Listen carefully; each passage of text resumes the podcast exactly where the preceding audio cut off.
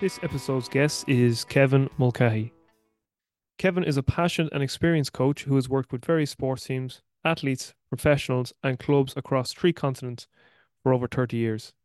He is the owner and operator of Design the Game Project, a platform that shares coaching insights and research to a progressive and learning led audience. Kevin also runs TMC Performance, a bespoke strength and conditioning and personal training business that caters to the overall health and lifestyle of his clients from athletes to busy professionals through a strength and conditioning for life and sport mindset and programming approach. Kevin has a strong educational background in coaching science with a bachelor's in science in strength and conditioning from Setanta College, a certificate in nutritional science and coaching from Precision Nutrition, and a certificate in the neuroscience of decision making from Barcelona Football Club. He has also obtained multiple certifications from organizations like the International Sports Science Association and the Australian Strength and Conditioning Association. Kevin takes an ecological approach to coaching and life in general and has a deep interest in ecological dynamics and the constraints led approach to coaching and motor learning. Kevin delivers coach education and courses in various topics such as decision making, practice design, and youth training. He works with multiple teams and athletes online and offline from Gaelic football to basketball to Aussie rules, helping them achieve their performance goals.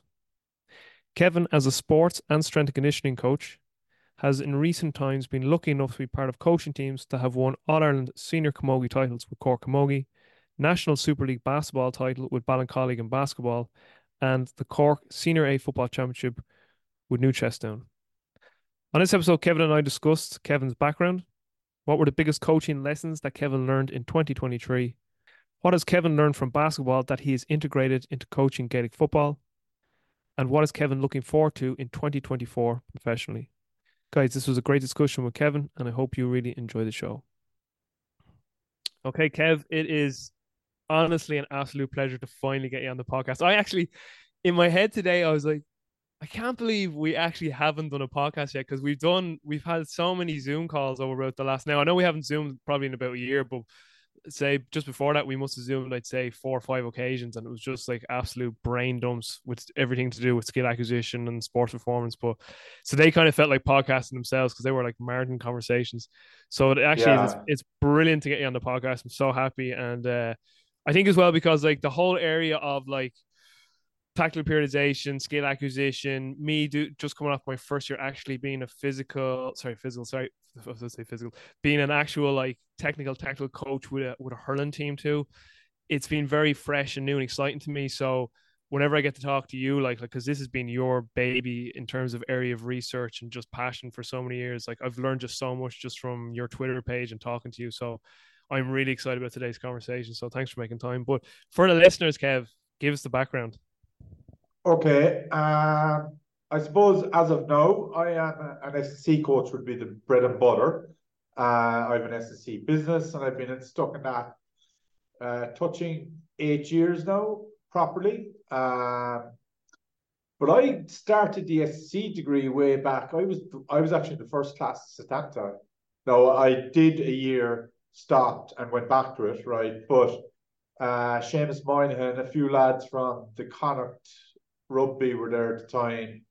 Um, and it's funny to see how many of that group have gone on and done different things. But I was interested, and I'd done other, I'd done a uh, degree in leisure and rec way back. I'd been into fitness, you know, NCF. I'd taken teams in my own club, or I'd helped adult teams with fitness here and there, and a little bit outside my own club as well. But I was really doing the SSC to be a better hurling and football coach. Like my interest was, I could see maybe just observing from afar, like the Nordy teams were always that little bit, and they still are, right? And just in a different way. Were that little bit ahead, and, and physically they were that bit ahead. And I suppose I was being influenced then by the good football teams that really Tyrone and uh, you know, just reading about them and the effort they were making. And so that's how I ended up that. But I started coaching very young uh, between me and my football coach, who I like a lot of country people had the same football club coach from the age of seven or eight or whatever it is. Uh, basically, I even had him as an adult coach, right? So the whole way through, and he between me figuring it out because I actually was I was quite big. At, I think I was an early developer. Now that I know what the stuff I know now, I look go back at old photos and I was the third biggest on our under fourteen team, and I ended up at five foot nine. You know, so I possibly thought I could have gone somewhere. I was quite skillful, not incredibly fast or anything like that, but I was big and I could hurl and particularly hurling, more hurling than football at that stage. And you know, and then around 15, 16, when everybody caught up, and I realized, you know, I will, and, and then I played against actually Seán Óg's, Sean Oga Halpines, the Piarsaigh team. So we were a small rural club, but we were quite, we were quite good. We were playing Division One in the city. Uh, we were allowed to enter the city league, even though we were a mid Cork team, and it was basically a top eight of the whole county because Midleton were allowed in, in Inniscarra ourselves, Ballincollig, and then there was the Glen, the Barrs, Blackrock, and the Piarsaigh. And I love telling people that I never lost a hurling game to the Barrs, the Glen, or the Rockies, which is highly unusual, right? Especially coming from Ballinora, where I'm from. But we didn't. We never lost them on underage. Now, I never played their first adult team either, to be fair. But, you know, I can still say that. And but Seán Óg's team was my first realization of, oh my God, like this is another level, and I am not next or near it. Um, so between that and my football coach John Brosnan, who said to me, "Look, Kevin, you're interested. You you, you do think about it." I mean, I was talking in dressing rooms at 15, 16. I thought that was normal, but he let me at it. In hindsight, it probably wasn't. But I was a thinker, you know, and uh, he said, "Look, you're not going to play for Cork," and he was a kind of a black and white character, you know, and and uh, for whatever reason, it's an insight to me as well. I I did, didn't bother me at all. I was I kind of appreciated the the straightness of it, but he said. Uh, I think you should get into the coaching. And so he kind of brought me along to one or two of the teams he was with younger at different periods, but I just got stuck in the under nines or whatever the I think it was eight and nines at that stage was the earliest the kids played in Ballinora. I also took up an under 13 soccer team when I was about so I started 16 and I think at 17 I took the under the, my brother's team were four or five years younger. I did that with uh, assisting uh, Alan Bennett's dad actually um, for a year and that that's where it started. So it's always been actually as the tech tact, head coach, whatever you want to call that. That's where it started. And I still have always found myself drawn back to that. And I think I did SSC to get ahead, to make my teams better. I had hit a roadblock, right? Uh, around, or even a bit earlier than that, I'd started experimenting with games at training, which was a little bit unusual. This would be late 90s, early 2000s, but that was influenced by Mickey Ned O'Sullivan and I just happened to go to a conference he did, uh, a workshop, and he was doing constrained games. So I don't know if he, and I do remember him picking out papers at the time. He had a paper as part of his presentation, or he just had the abstract or the, the heading or something. I do remember that. And he was looking at science. So Mickey Ned was from the Pats Bland first P group back in Thomond College, I think, in the early 70s. And people would admit it now, but didn't at the time. One of the reasons he struggled with Kerry as a manager coach was maybe the tail end of going in the next man after Dwyer, like going in after Ferguson, you know. But I also think he was actually too forward thinking. Um, so he he didn't influence it. He just did something that was smack me in the face, like you know, how do you speed up the game and how do you get a team kicking more, right? And it was like you give, I think he might have said 15, you start with 15 seconds from a kick out to get into the attack zone, or maybe it was 20 seconds to get a shot off. I can't remember the exact details. And I was like, of course, speeds it up. And how do you get the ball from one end of the field to the other? Best at Gaelic football, well, you kick it. Right. And then all these other things started happening without Mickey Ned ever telling me that I realized getting the teams to do it was, oh, guys have to position themselves better and there's a lot of frustration. So, so that was 2001, 2, 3 with very like an under 12, 14 team at one stage. And then I got involved with the adult team, my own age, my own group, like. And that was probably the introduction to skill acquisition. So when I did the SSC, and then I get, and obviously with Setanta there, there was some good discussions around functional versus fundamental movements. There was uh, skill acquisition was part, coaching science was part that. I think that's actually a coaching science degree, really. You know, um, so there that was also fueling it a bit, and then I was hitting, still doing probably 10, 12 years ago, doing drills and stuff to a certain degree. Had a game based approach, but teams were just hitting a wall in terms of their progression. So I was getting more, and it was just that frustration constantly of, okay, I get them fitter, they'll beat a few teams, right? Right, we'll get them kicking the ball more. We'll be that little bit better at that, right?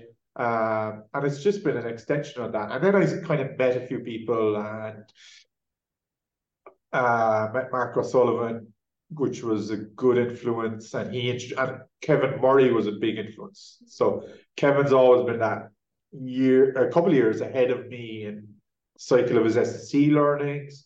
That he, Uh, it's kind of a similar path. We're not the exact same type of person or same you know, but we would share 80, 90%, I would, I would imagine, of similar principles. And he definitely influenced me and shot me in ways to look up at stuff and, you know, that kind of things. And then you just, it, it's never ending, you know.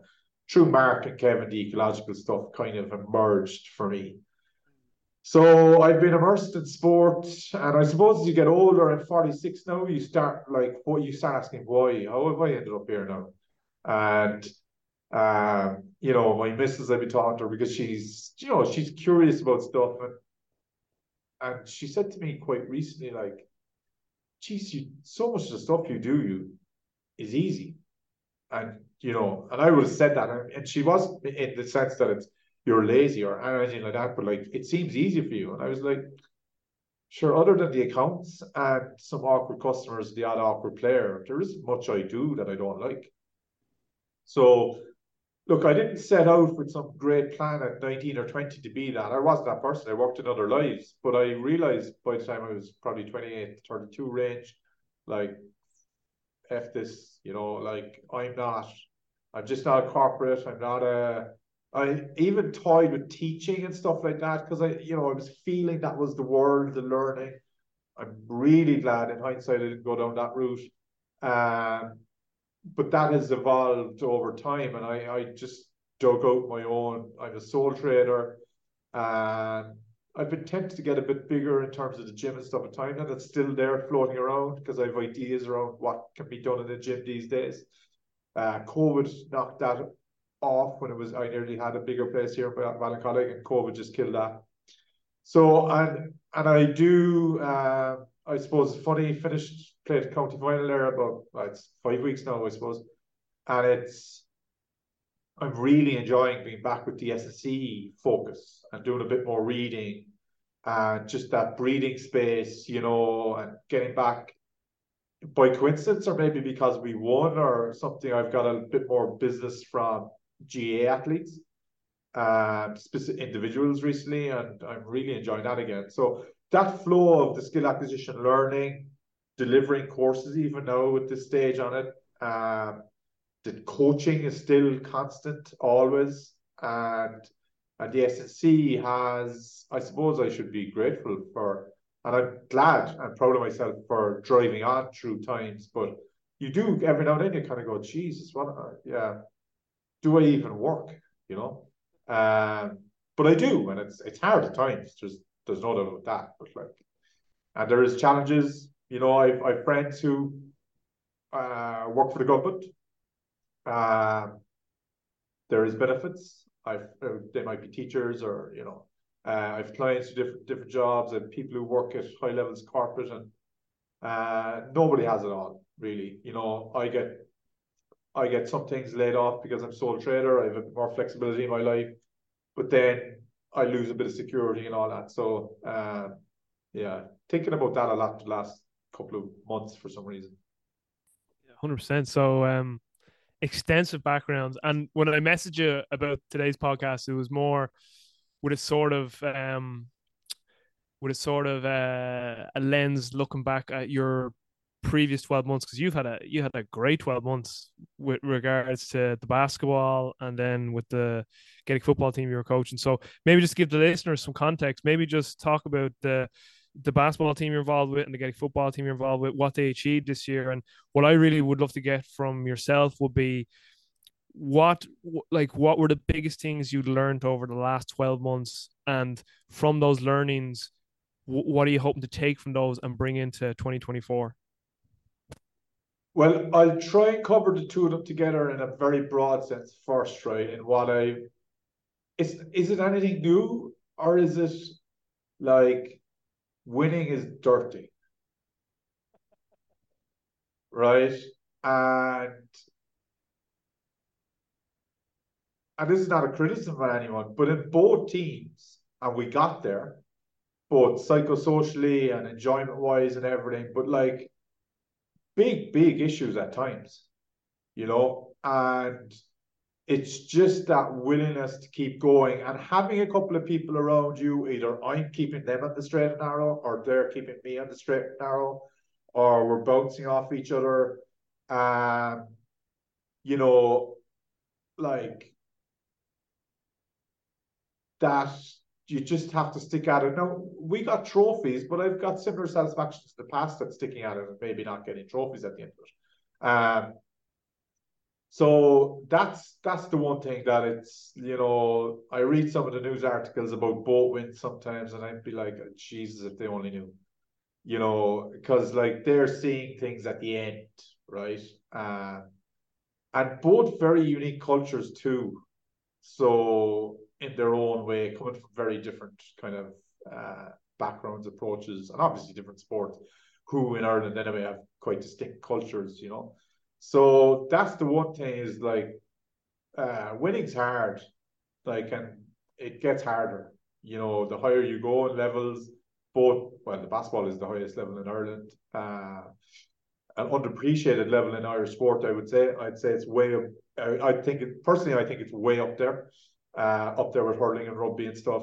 Uh, probably below the rugby, who are genuinely at a world level. Basketball isn't, but in terms of athleticism and skill and expression, like you know, really, really quality. Every week it's amazing, and a lot of people are, I think, are a little bit possibly unaware of it. Uh, but Ballincollig is a basketball club. There's a lot of circumstance and luck that I'm there. It kind of is tied into my skill acquisition journey or the second part of it, let's say, the more academic side of it. I went to the uh, bloody hell, I know the people involved, but I don't know what they call the organization, the MSAI uh, skill acquisition crowd in Ireland. They've held a couple of conferences, done a few web, webinar series and stuff like that. Ed Coughlan, a lot of the guys in MTU were involved. And they had their first conference in 2017, I think. And I would have known Mark O'Sullivan before that. But I met Mark at it, was at dinner with him that night or whatever, and people there. A lot of big shots that I didn't really know they were at the time, maybe like Keith Davids and people like that. Well, I didn't know who he was, but you know, uh, maybe didn't appreciate it enough. But anyway, uh, Mark said to me, you know, you got to talk to those guys at Ballincollig basketball. I was really impressed with them. I was like, oh, really? Yeah. He said they were asking great questions. And so I gone to see them because they'd only started, I think they'd entered the National League in 2016. So they're only on the go seven years or they're, they're give or take, right? So they had a number of local players who had played for Ireland and had gone to America. Adrian O'Sullivan, Kieran O'Sullivan are brothers, their cousins Ronan. Uh, there was other O'Sullivans, Luke and Daniel, who are not related, but uh, local guys that were friends of all, that family.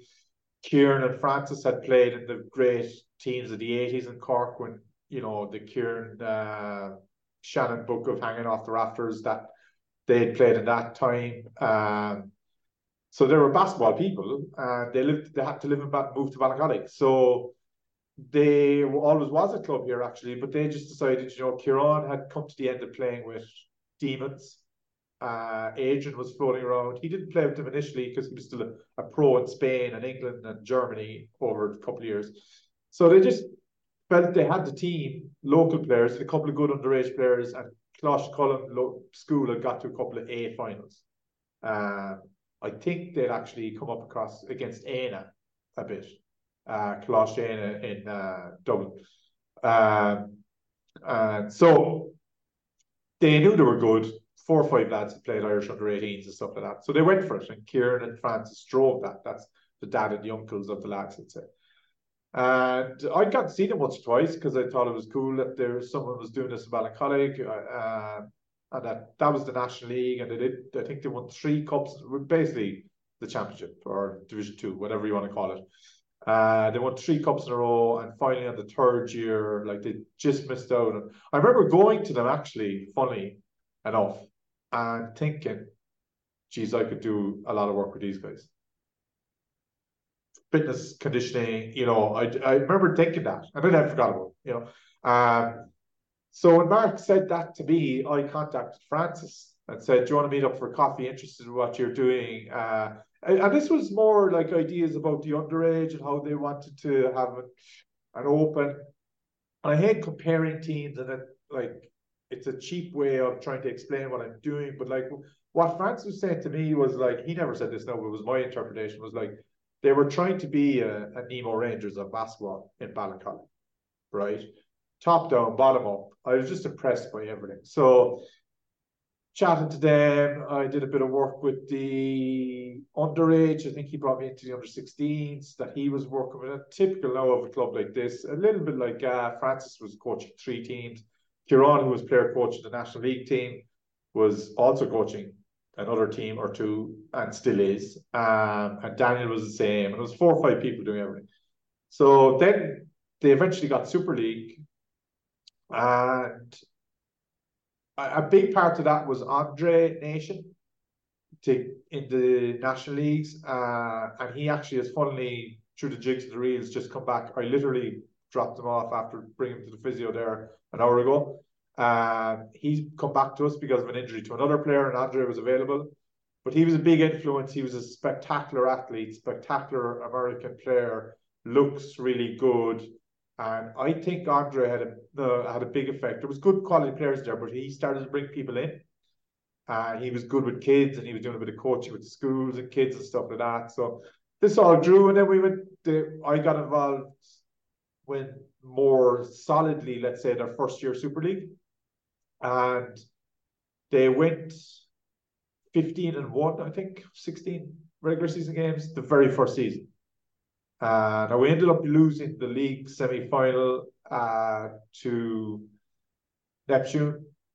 We kind of imploded a little bit, if we're honest, but uh, I think we'd done all the good work earlier in the season. So then last year came back. The lads brought me back, and brought me back more so at the after Christmas, and they wanted to run at the league, and you know we had a really good American.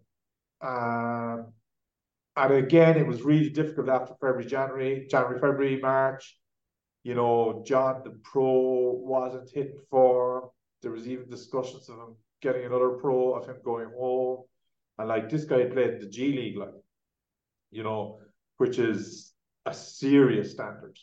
Uh, you don't get many guys from the G League come to Ireland, or not since the 80s anyway.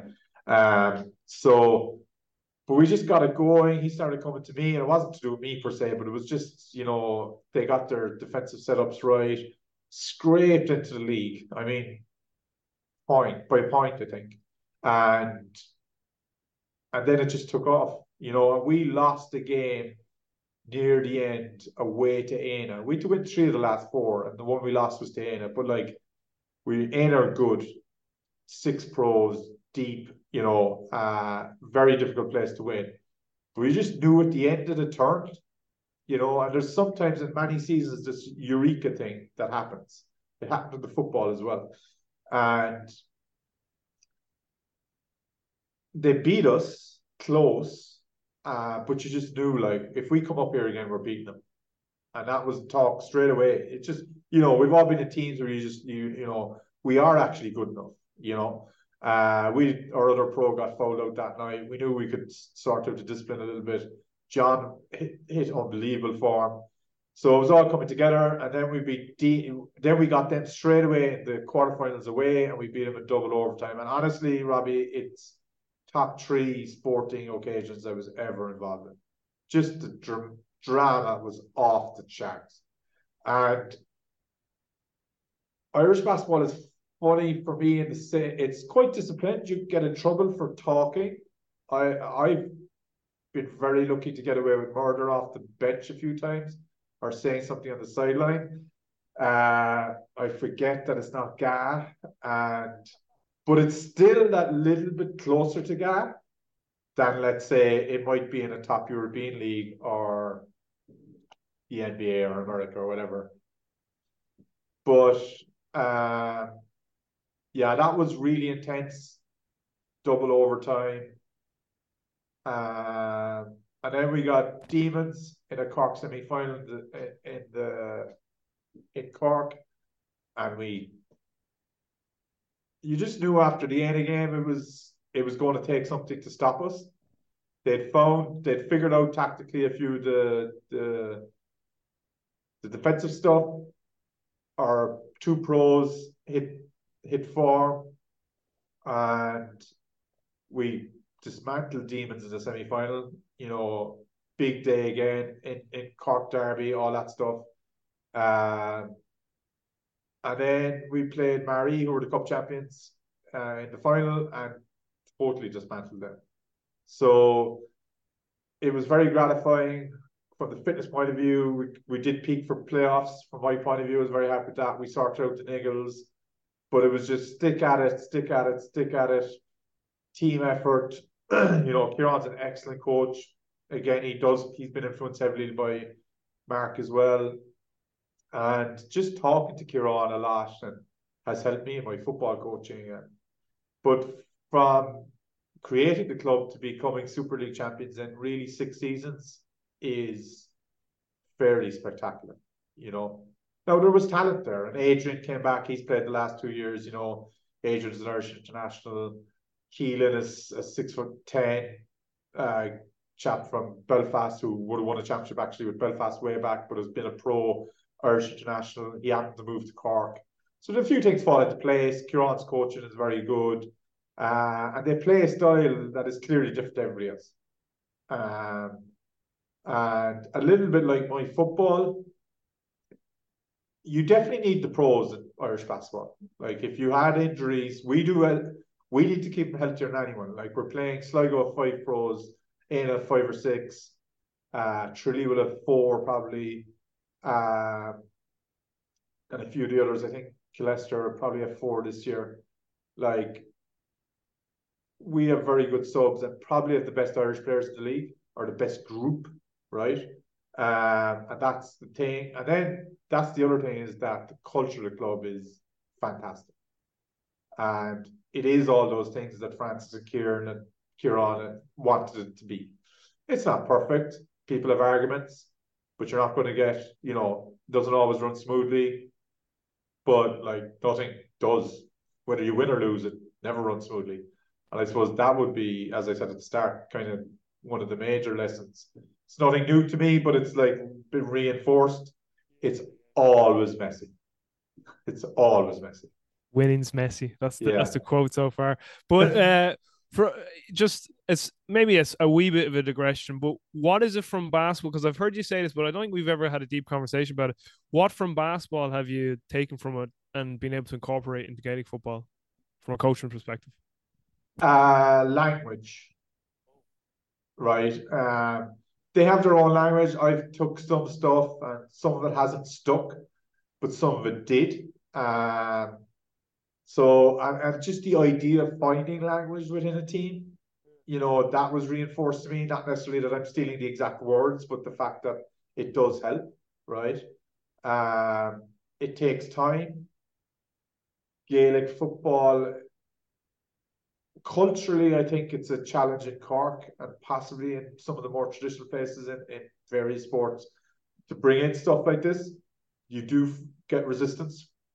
Um, whereas, like I know from talking to coaches, coaches who do my courses or just becoming friendly with co- doing other courses or going to uh, get a games course or whatever, and just knowing the coaches from the different parts of the world or different parts of the world, I should say, you do get like the Nordies uh, are way more in tune with this and hungry for it. You know, uh, I've had a little bit into insight into some of the club teams who've done well from up there, like, and they're speaking their own languages. You know, um, so that would be one part of it. I would have stolen just some pure practice ideas. You know, some of my repetitive, uh, what I call wave or repetition without repetition drills, up and downs, whatever you want to call it.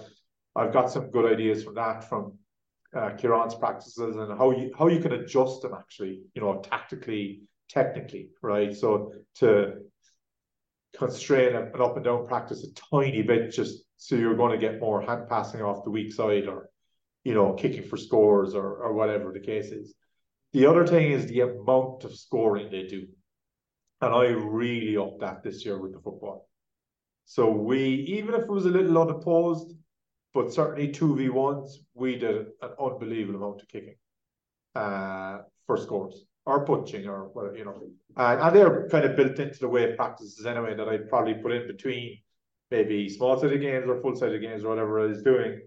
Um, but the and this is something I would have spoke to Kevin Murray a bit about as well, uh, that he had incorporated with Cork Camogie. He doubled down on this a couple of years ago as well. That like we don't shoot enough you know. Uh, now, some of that can be misconstrued for going out and doing a lot of isolated shooting.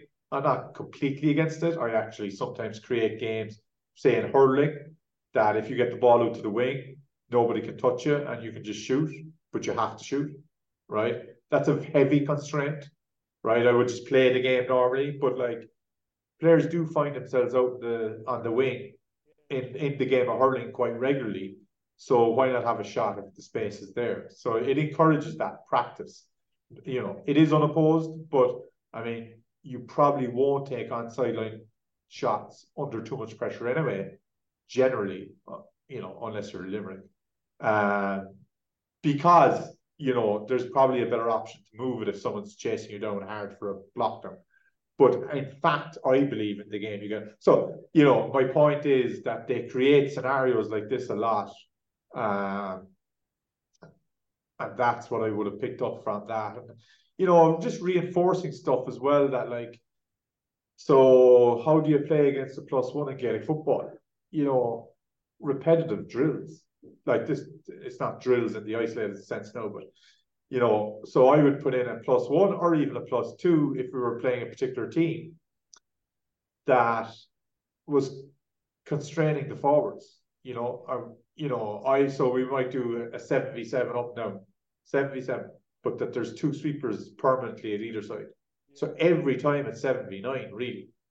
Yeah. You know, and I get those guys to sit in the hole, or one of them sit in the hole, don't attack or defend too much, just be a body. So without ever talking to the Gaelic footballers, they're going to have to deal with like uh, an underload and how do we get through a packed defense and and if it's going reasonably well, they're kicking a few points, then I might put in another, say we need to plan a goal. That's the only way you can score, right? That's really difficult. But they just start running patterns of play yeah. that sets up the, the idea. And I think sometimes uh, really with the higher level players, right? Uh, even the higher level players say in the club team. But I think this would work even better at higher at inter-county level a lot of the time because they're so obsessed with the game. Sometimes they're there because they're a little bit smarter, right? Um, you do get people who are just athletic and above it, but most of them are, I believe, are probably there because of how they think, right? You can deliver concepts to them, right, through these practices, and they get the concept. You know, it doesn't have to be an embedded learning thing all the time. You know, they understand that if we overload the right hand side, it creates space in the left hand side. And if we keep one man left wide and they one or two goals, you know, uh, I would have done kind of a for a particular game, but in general, I think it's a good idea every now and then. A bit like what Derry were doing, but we couldn't get a score till everybody in the team was inside the 21. And when I say team, now this might have been a tennis side, right? Or it might have been a 77 up and down. So everybody into 21. And I would have seen a lot of that type of stuff, uh, you know, with the basketball where they overload a side and then they play out of that.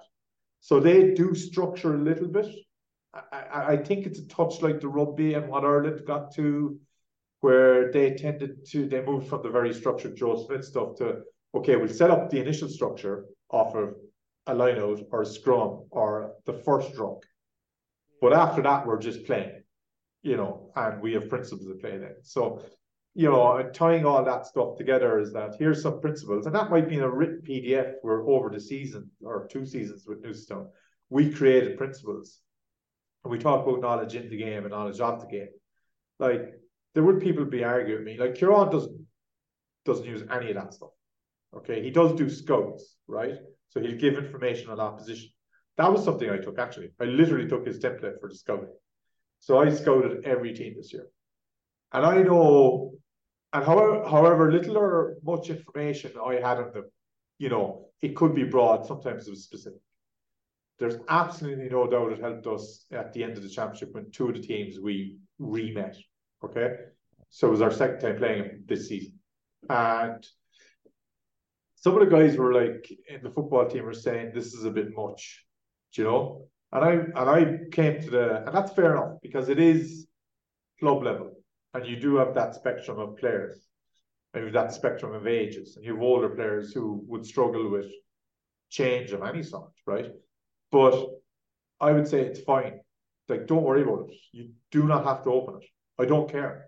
You know, this is for guys who want information and might want a little bit more information uh, based on the opposition we're playing, right?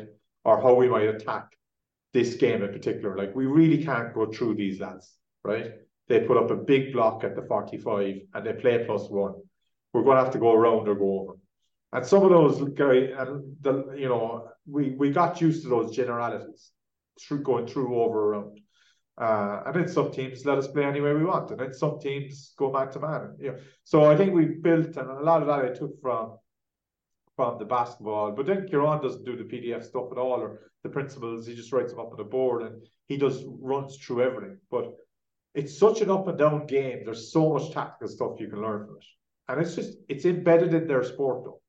So they're doing this quite early, and the, just the nature of the game: five v five, you attack, we attack right? Now, yeah. all sports are like that to a degree, but basketball is probably more repetitive. So they get so practiced at it. Yeah. And the language goes with that, right? So while they're over here, and that's fine, most club guys here, Nordies are probably here, and intercounty is probably in the middle, let's say. Just, you know. So I'm trying to bring the lads from here to here. You know, just a bit of understanding of the game because Gaelic sports in general has gone from one extreme to be very principle based and just play as you uh, learn as you play from say 30 plus years ago.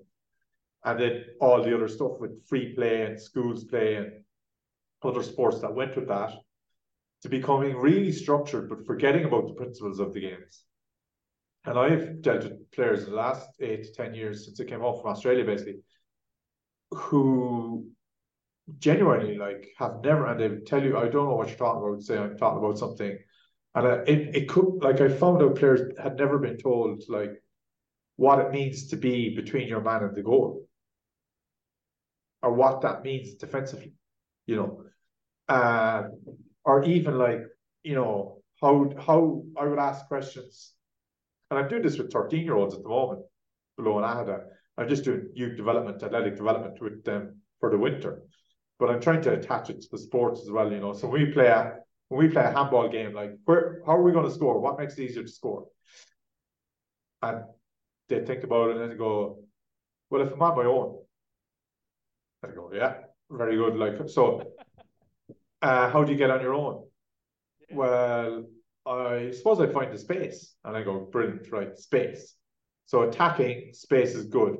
So how do you stop that, lads? And they go, well, we can mark them. Okay, that's definitely one thing. Uh, what if they're moving the ball really fast and moving around? Well, we just got to block the space or block the, they might say block the goal or something. So it's like, right, you're condensing space. Yeah. And they, yeah. So open space, condensed space. But it's and in no way is this criticism of players. It's abs- it's not even a criticism of the coaches, actually. It is criticism of some coaches who are unwilling to learn. But look, there's nothing you can do anything about that. Yeah. They're not being supported from a top-down point of view either, right? And the players like such good athletes, and they learn in the game a lot of them, you know, um, and they come out and I I had an interesting back and forth a couple of times this year, and I won't name him, but he's a very smart player. Okay, intercounty level, and my games were frustrating the hell out of him. Right, and I ended up saying to him, "It's not about you. You know, it's I know you're a good decision maker." He felt restricted by a say speed through the middle was one day that I remember quickly. So I had a six second through the middle rule. We were looking, we had 32 at training this night. So we were playing a 16 v 16 game. I had two full time sweepers, right? So just how we do in traffic, but six seconds through the middle. Now, six seconds through the middle is not easy in Gaelic football, even at the highest level, right? But one team was doing it, okay? And teams would have been split fairly evenly, so there was no particular reason, you know. But they just had got the positioning, you know. So they'd actually got their centre forward to stand on the forty-five meter line, so that at least he could get a shot, and you could reuse your six seconds. If you go into the attack zone and it comes back out, that's fine. If you go back to your centre back or defender inside the, the 45, that's fine. And you go through again. So there was all these sorts of things would naturally happen. They'd go backwards, swing the play, you know, that's that's sometimes what you have to do with Gaelic football. So I constrain the game, but if we could go straight through and do it fast, beautiful. Like that's the ideal scenario. So one team were doing it successfully, and the other team weren't getting it all. And he loses the plot me. He was like, "This game is too fucking hard," and I was like, "It's not hard. Like these guys are doing it. Your your own opposition teammates." Uh, but what was happening was nobody was instructing the guys beforehand. They weren't talking to each other. There was they had rushed out to get out. I don't think they'd listened to the constraint properly, maybe, but whatever. They weren't organizing themselves. So what it led to was he pulled them in, play for eight minutes usually with these games, you know, something like that. Give them two minutes off. I might go do something else and go back to another eight minute game or whatever. And then the second time they were set up right? In a slightly different way, but they did it their own way. But like, if it doesn't look like we're going to get through, go back the other way. That's I heard them say that, right? That this was the intercounty player, right? So for for that, you know, there was um that was huge learning. You know, that for them, that they to sort it out themselves. Um and I suppose I'm wandering a small bit from your original question, but like that's good, good. Um, those kind of challenges that you see in basketball when when I was at the basketball lads as well as there's guys picking up the wrong space, right, uh, in a defensive or attacking setup, and they just run it again. No, that's not said every now and then Kieran won't do what the fuck, like, like that still happens, and you know, and I and I still say to guys like, what the hell do I need to help you with? Like, is there a reason you won't go down and pick up, you know, posts? That is one thing I did take from basketball was posts. So I do a lot of too wide, too deep stuff. So like if we're tapping, try and get too wide and too deep, they might be actually the same player or two players that go wide and cut in. Or if we're playing three or four forwards up front, just keep too deep. Um, and I call them posts. So we have four posts. Doesn't necessarily have to be the sideline, but just you know, you're heading towards often actually DSB posts and J pitches are, are really helpful. Like that's deep. Head for that post. So I picked up a few of those things from uh, basketball, but you do get some pretty severe resistance. Always. Oh always. yeah. Just can so like with the basketball there, minute, uh, minute winning is messy, language, and sort of the there you got more sort of um, affirmation around repetition, repetition. Moving more into the to the Gaelic football, and you can correct me here if I'm wrong, but when we were talking around this time last year, my the feeling that I got from you or my perception was you were a bit frustrated by some of the resistance with some of the players, and actually, and again, you never mentioned names, but you were like saying it is actually some more the higher level players, like some of the some maybe the county guys, they seem to get more frustrated. So when when I when I seen the success you actually had with the Gaelic football team this year, and again, you don't strike me as a person who needs external validation to to to feel a self of self worth. You seem to be a guy who's very much in a lot of personal development and realizes that you know your own content as a person is from within. But was there a sense of some validation this year? You know, after winning that championship, and and, and like you know, did, did you see like did, did was there a certain fraction of the players before who were a little more resistance? initially, like by the end of the year, we are like, you know what? I actually think a lot of what Kevin was trying to do, I can start to understand it now. And so basically, like, do you feel like you were a lot more validated, uh, you know, at, at, after this season? Um, we actually had a bit of uh, what a confrontation is possibly the best way to describe it. Not a physical one or anything like that with the team, where I actually said, lads, I don't need your fucking validation right? Um, if you don't like the way something is done, it's almost impossible to have a group of footballers, particularly a way, range of experiences and ages and levels, you know, to be totally happy with everything we're doing, you know. So I'm human too, though, and I'd be an unbelievable liar if I wasn't a tiny, and I, I do my best not to be above this, but there is a little bit of it like, I hope that shuts up one or two people. Not even necessarily in the group, to be honest. Not necessarily in the group at all, in fact, right? Uh, just in general, you know, we played both. It was very satisfying, the final, right? Because, and I, I always have to temper it like, and I said this to lads actually at one point in preparation for the county final when the, the kids were coming down on Sunday morning to do a meet and greet, you know, the local kids. And I was like, lads, this is so important. Like you win your counties 20 years in advance, right? Um, you don't really win them this year. You know, you keep all you guys interested. We had 38 at training some nights, maybe even more, you know, in a rural parish, right? It's, it's not a tiny parish, but it's not a massive parish either, right? So, you know, there's something in that. You know, it's not to do with me. So the talent and determination was there in existence anyway, right? But I tracked data. So from the coaching perspective, when I first talked to the manager about getting involved, I said, get me some videos, right? Now I actually had seen them myself in the flesh the year before as it happened. And he told me what he'd like to improve uh, it was fairly typical in the sense of I want us to kick the ball more. And I was like, immediately, Tim, there's a time to kick the ball and there's a time not to kick the ball. You know, so he seemed happy enough with that, right? So sorry, can I could I just interject for I don't want and I don't want to I'm always doing my best not to interrupt you because your your flow toss is very good, but I had the exact same conversation with, with the manager of the hurling team that I coached this year. He was like he was like, I want them to be direct. This modern game is ruining it. And I, I was actually I said the same thing. I, was, I said, listen, there's a time to go short and there's a time yeah. to be direct. Yeah, yeah, yeah. And I suppose ultimately and and it wasn't just my coaching or my session design, right? There was a leaning from the management, even though they let me run the training sessions without virtually any interjection whatsoever. It's still those conversations where, and they would say, "Can we do a little bit more of that?" And that might come from the players, or might come from that. But you know, there was they were never so way out there that there was conflict on that stuff, right? So I think we came to the middle in, a lot of things as time went on, you know.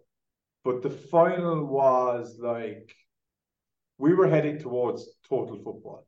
And that might sound arrogant. A lot of that has to do with the ability of the players there. They could kick it, they were very athletic, and they had unbelievable uh, determination. like ridiculous, right? Their willingness to train and go through hard yards is unrivaled at club level for me. You know, especially you would get that at senior club level in the big clubs, but that's and this is no offense to any of the individuals, they all put in the work, right? But that is a little bit of survival of the fittest. You know, whereas rural clubs have to try their best to look after as many people as possible, right? Uh, so I'm human, and there was satisfaction in that sense, but there was from the point of view of the style that emerged, and it did emerge. I didn't quite see it at the start like it uh, like it turned out, right? But statistically and data wise, I turned that team upside down. So our bilateral play was pretty much non-existent from the just from the videos, bar one or two individuals the previous two seasons. Now, on a small amount of videos, I must say, but still five games I think I analysed overall. Uh, our turnovers by kicking into the attacking zone. It crept up every now and then. There was a few bad habits would appear here and there, but by and large was gone. It didn't happen at all in the final, really. Running into tackles happens, but again, almost er eradicated. Um, defensively, they were getting men back, and I think this was part of their cycle. So what this again is not a reflection on anybody who came before me or the players themselves. They had organized themselves really well in the couple of years previous, but I probably felt there was too many men back and a bit of lazy defending at times. Or I don't know, lazy is the wrong word. It's actually, I think it leads to confusion because there's a lack of clarity, right? So I pushed the team up a bit, and then we we eventually found eventually, it didn't happen overnight. Again, it was reliant on the personnel we had, but we found a good system of getting one man back, which reduced the possibility of goals, and whereas pretty much everybody else was involved in the defensive system. And I took from the tackling uh, cues that we would use in Gaelic football in general, delay, excuse me, delay, deny, dispossess. And I changed that to the team. So that the forwards, let's say broadly, the attacking, the men you keep up two or three or four, we would keep up top, they were the delay. The middle was the deny space. And then you were hoping to dispossess either in the middle or in the defensive zone. Um, so, and it was a little bit cagey to start to the final, but like and we were a little bit slow. I think they were actually quite fatigued overall because of the dual. Like they, for people who wouldn't understand what I'm even talking about, they were a dual team and they won both counties in hurling and football. So there was a certain amount, and we were starting games a bit slow, but once they got into the flow of the games, like they were shutting teams down defensively. And what it showed me as well is that okay, you need your stars to win anything generally, but we lost them top quality uh, defender. And individually, he was a loss. There's no doubt about that. He could shut down anybody. I think possibly, with the exception of David Clifford or one or two of those guys, he anywhere, and he will play for Cork. He's only 21. Uh, he, he broke his leg in the last group game. But he wasn't that lost in terms of structure. And, you know, we could suffer the the losses of players. Obviously, there's a limit on that, and uh, certainly if you lost certain forwards because classy, high scoring forwards are a rarity in pretty much any sport. It's you know, it's like you're number nine in, in English soccer, like you're just going nowhere without them. It's a similar thing. You need two or three guys in Gaelic football. So a lot of satisfaction that I could stand over this statistically, no matter what anybody said, like here's a video of where you're at. And it, that's what it reinforced as well coaches need to do that, but yeah. not not just to prove themselves right. I actually that was not the reason I did it.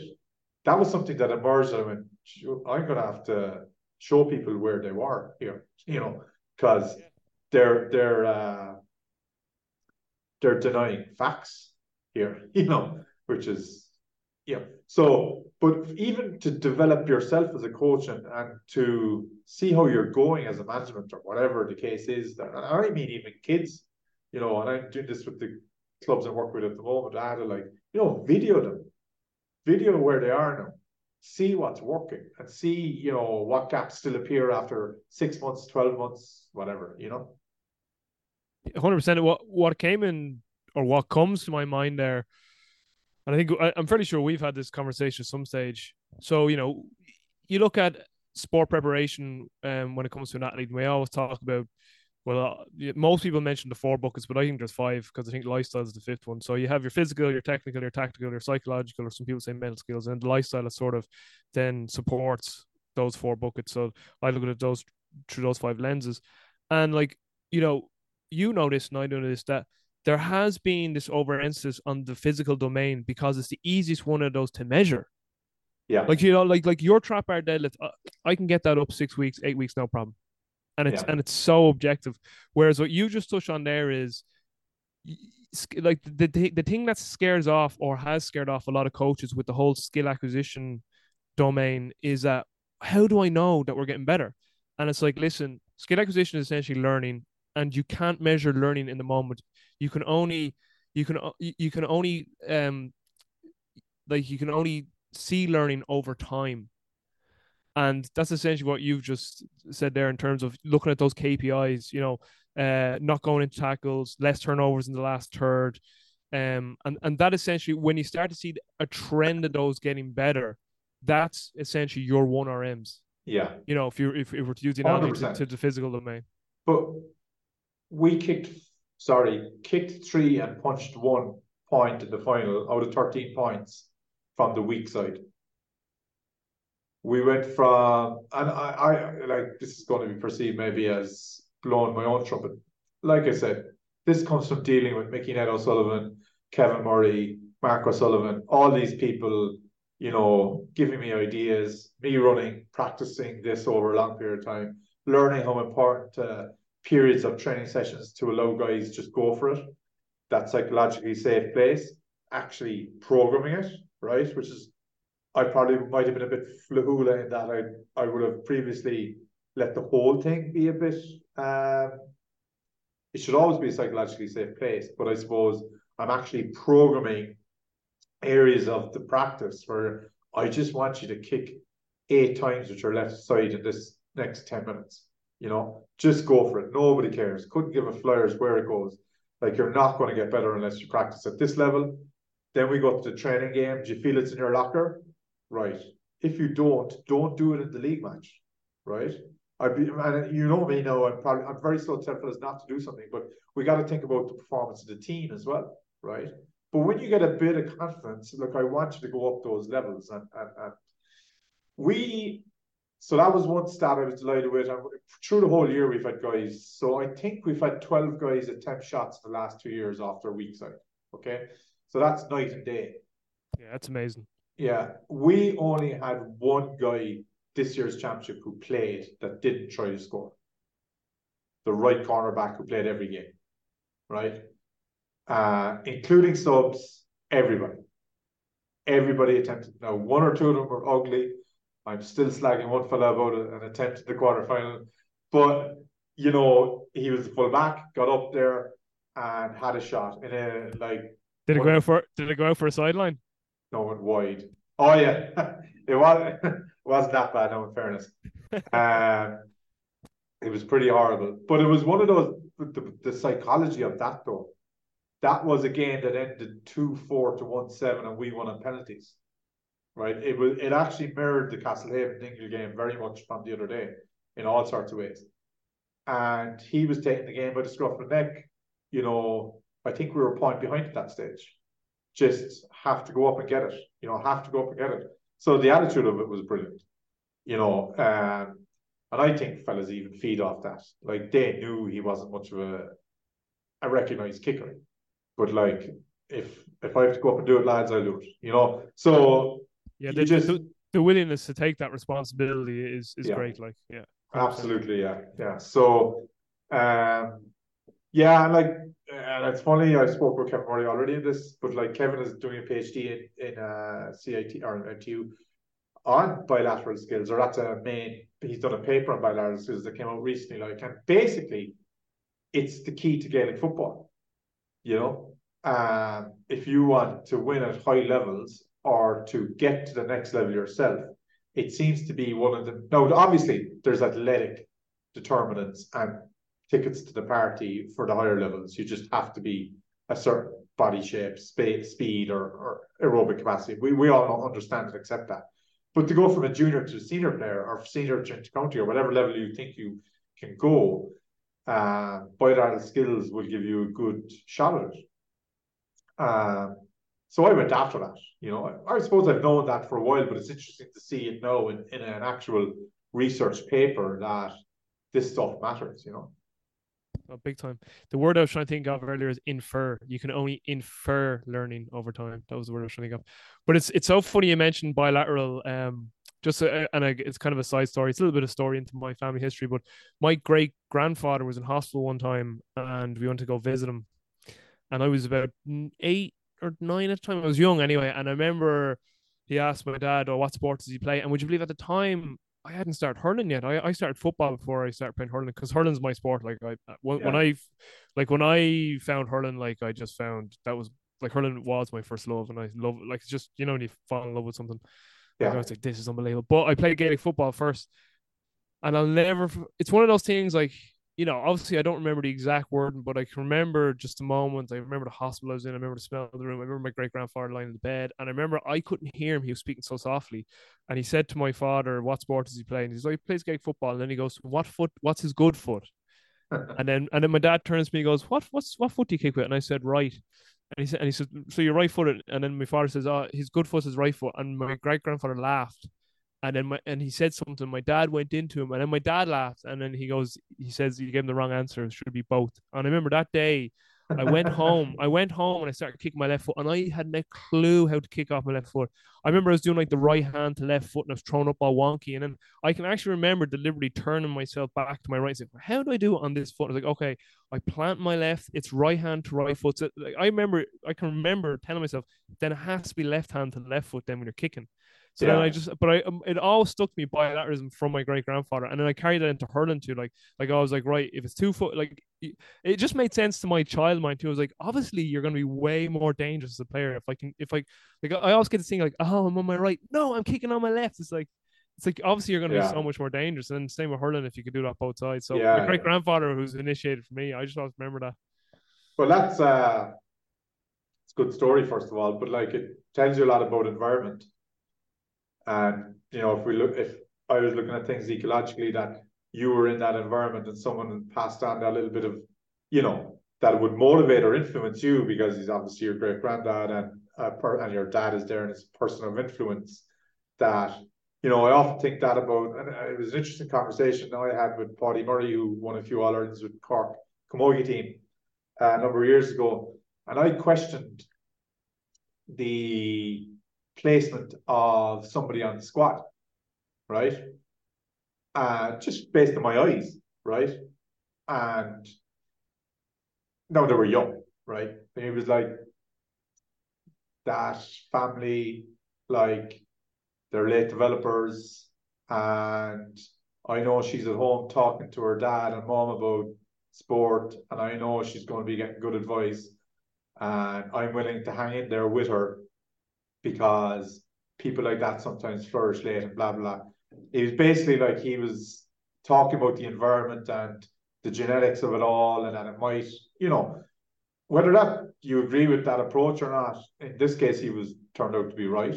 Okay, but is it keeping someone else off the team or whatever? But you know, those motivations, I think they really help. You know, the advantages people have. We talk about social cultural advantages a lot or demographic advantages a lot but even the house you grow up in is such an advantage to some people uh, from the, the learning you get.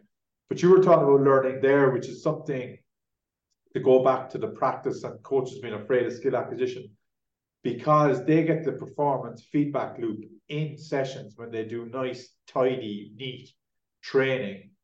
They go, this, and I understand why they do that because bloody hell, I did that before. But, you know, this looks good. And I did the same thing that ever like in my head looking at football, like why this is say 15, 20 years ago, working with under 16 team Ballor or something like this. Like, why the hell is he kicking the ball there? We spoke about this. But then I realized, obviously, speaking about it means nothing, almost. Almost nothing, right? Except, again, maybe those excellent players who can take information and they kind of understand the principles of the game really well. Like, he has to do it, and I have to create training sessions that help me get him doing it repeatedly. So, you know, in context, or what we might say is representativeness, but it's really just in context. So moving into 2024, and you, you can you can break this into a two part question. You can break it into an S and C question, and you can break it into uh, a skill acquisition, technical, tactical, coaching question as well. So, with regards to S and C, is there anything over the last 12 months that you know you you you learned and you either incorporate this year or something that you're looking to incorporate now next year going forward from the S and C standpoint. And then likewise, same thing with coaching. Is there something over the last 12 months you were like, you know, I, I hadn't really done that before. I integrate this year. I liked it. I think now I'm gonna use utilize that more now going forward coaching or so basically like is there anything over the last 12 months you learned that you're like yeah that, that, that was something i didn't really know or else i didn't re- i did know but i didn't utilize or maximize as much as i had before and, and I, I really think that was a, a big benefit this year both S and C and uh, sport coaching wise. And then is there anything going into next year from both S and C and sport coaching wise that you're like that's something i want to take from this year into next year? Or is there something that you're thinking i want to research more that and then bring it into next year uh, from the S and C side first of all i think uh, I've re-evaluated a love appreciation for testing, but I've narrowed down the testing I'm going to do and have started doing, say, in the last three or four months, really, with individuals. So I've refined that a little bit, the importance of flying speed, uh, aerobic capacity, still important. Uh, but I'm using RSI and uh, DSI a lot more, and I find them useful. As much for information about the individual as anything. Um, and the progress, the doubling down on that is, you know, because I have a mix of athletes who just getting stronger will help, you know, or anything they did would help, you know, on one end, but I have a few experienced pros with the basketball as well, uh, who in various cases have three, four years of college SSC in America or European League SSC. So they're a little bit more complex. And I do find, you know, narrowing down, say, Nico, like, keep getting stronger, keep getting stronger, keep getting stronger. That's working, you know. Um, and it might have been obvious, but having those tests, which are not that hard to administer, have tidied up my testing. Uh, players like them, or athletes like them. Uh, they can have a little look at what they're doing, and it's easy enough for me, for me to explain the reasoning why we're doing this. So I've tidied that up, and I think it's valuable. You know, for motivation reasons, and you know, like sprint testing is so motivational. Uh, you know, guys just you you create great questions out of sprint testing, for instance. And Kev, how often are, are you incorporating that testing within training, or are you specifying specific time periods, or does it depend on the quality? Like, are you testing some qualities that you know more regularly or more frequently than others, and uh, so how does that look across the season?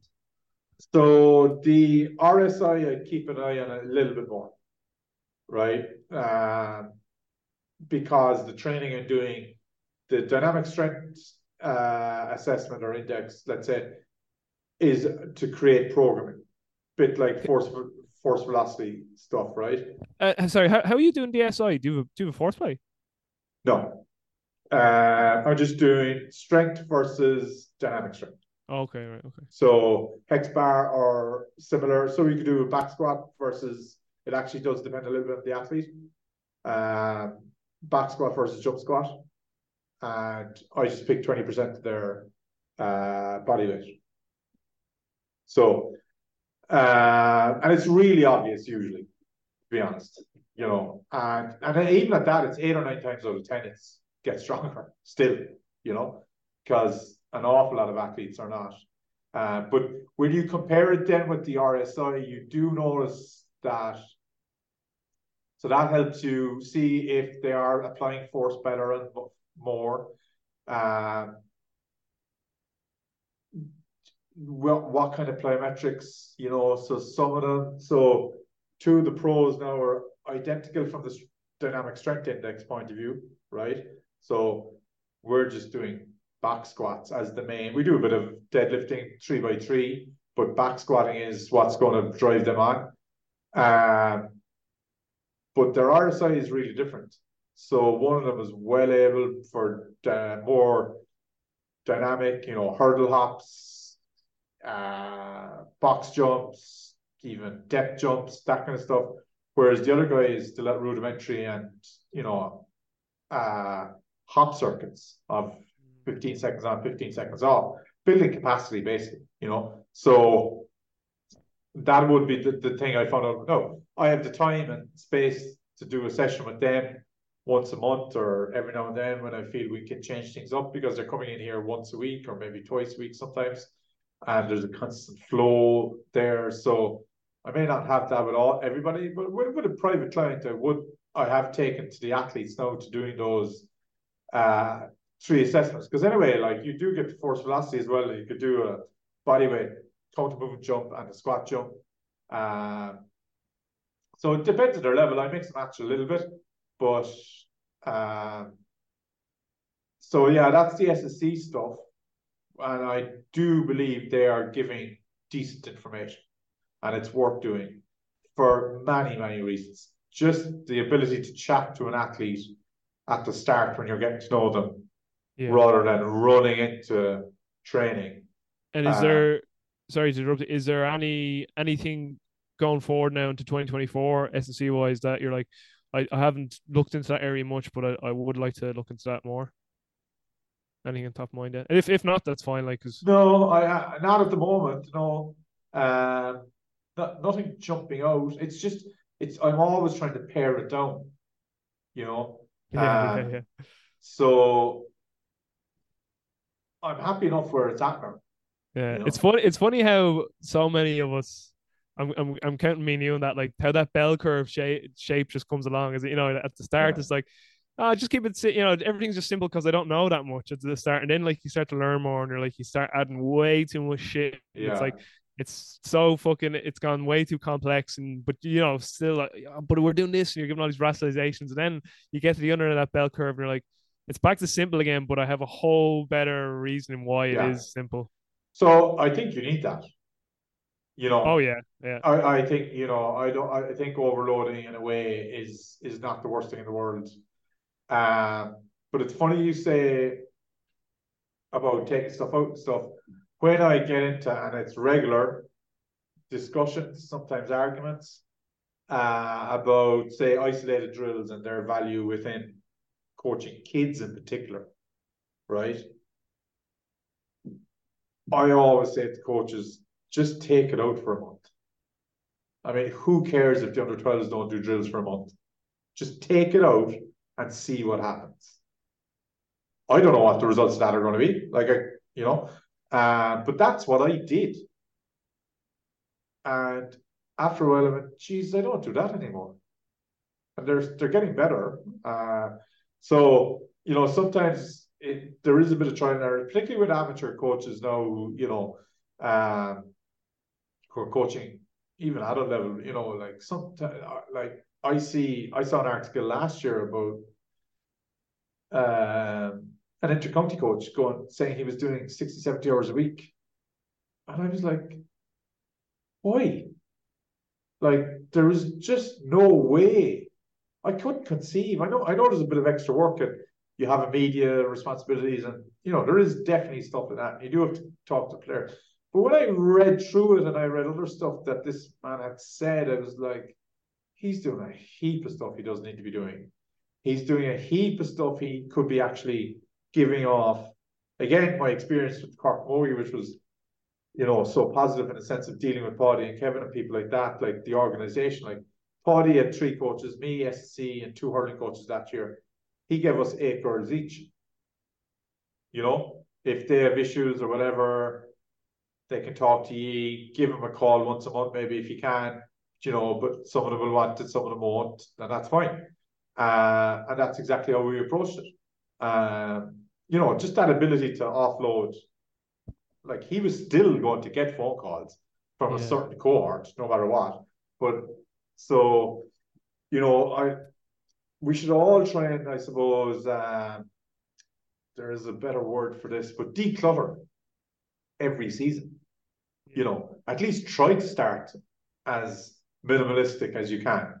And you'll pick up stuff and problems during the year and try stuff here and there. That there's absolutely nothing wrong with that, really. Uh, it does get overwhelming at times, but stepping out of it, you know, actually, really coincidentally, my business has a house in Featherton, Tipperary. Um, that's where she's from. And I started going up there the weekends of matches in Cork, which makes no logistical sense, right? Oh, it's not that far away either, it's an hour. But I'd go up there on a Friday night, and I actually forgot about the county semi final this year.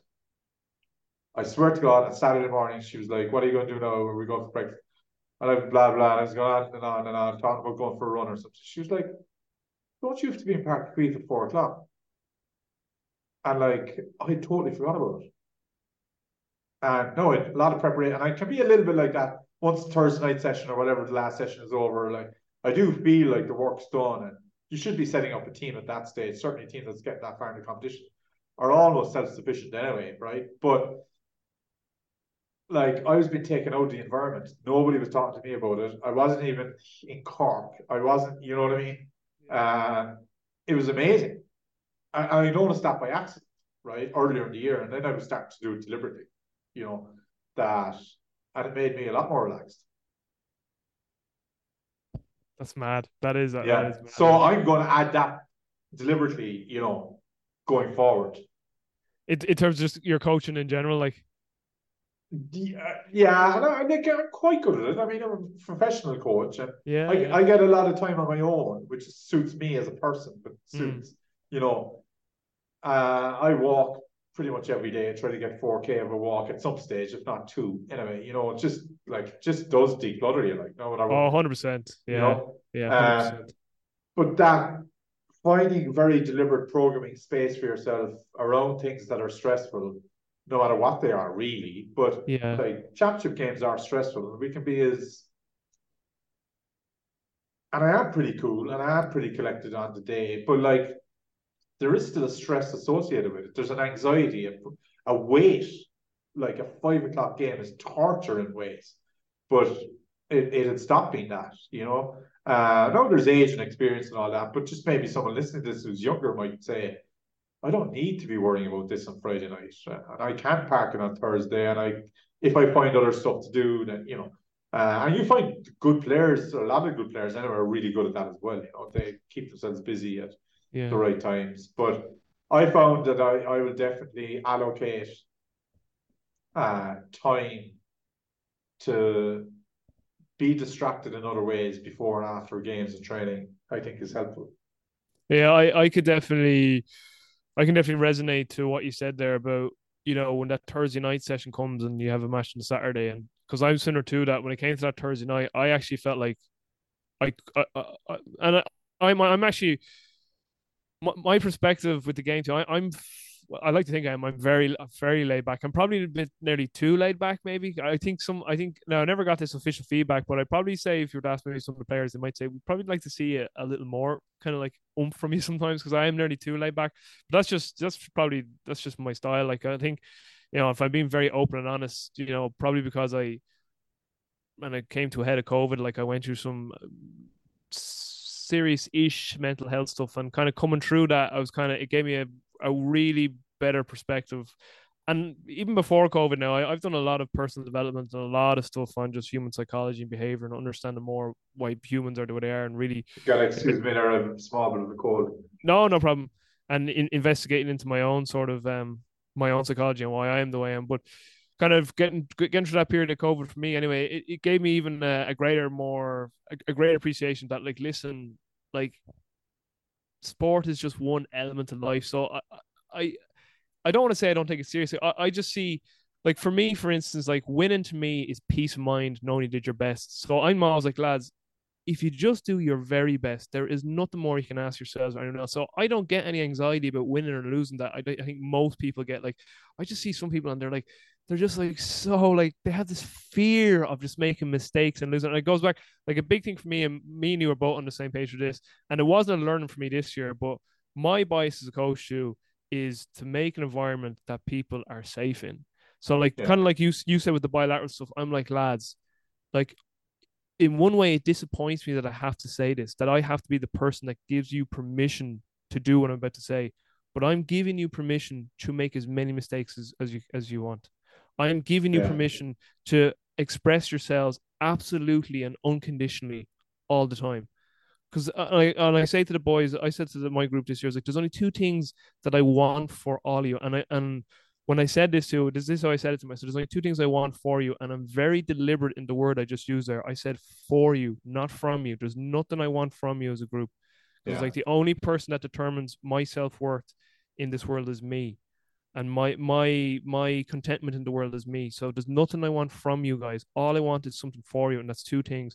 Love playing hurling. I want hurling to be something that is a positive addition to your life. And the second thing is to have enough courage to do your best. If you do that, there's nothing more you could ask for. Like yeah. you're like so I, am like I, I stole from John Wooden that winning and it's paraphrasing John Wooden, but his thing is like winning is peace of mind, knowing you did your best. Yeah. Because because because the actual result is out of your hands. Like because like you have officials, and if it if it's like a high level game, you have at least seven officials, referee, two two linesmen, and four umpires. One of those can make an error, human yeah. error. You can't control that. Uh, there's illness. Someone could just wake up more in the game, COVID, flu, whatever. There's injury, whether it's someone getting injured going into a game, at the start of the game, during the game, into extra time. And then there is just the opposition themselves. Yeah. They, yeah. Could, they could just be really, really good. Yeah. You know, so like safety was a was a huge thing for me this year. And uh like so I can fully resonate too. I, I'm very sort of laid back. And when it came to that Thursday night before championship, I was the same that I kind of felt, okay, it's done. Like, does you know, I, I got done. So I, I, I can resonate to what you said. Uh, mentally, I, like in my head, I was like, oh, once Thursday evening comes, I'll be kind of more, you know, yeah.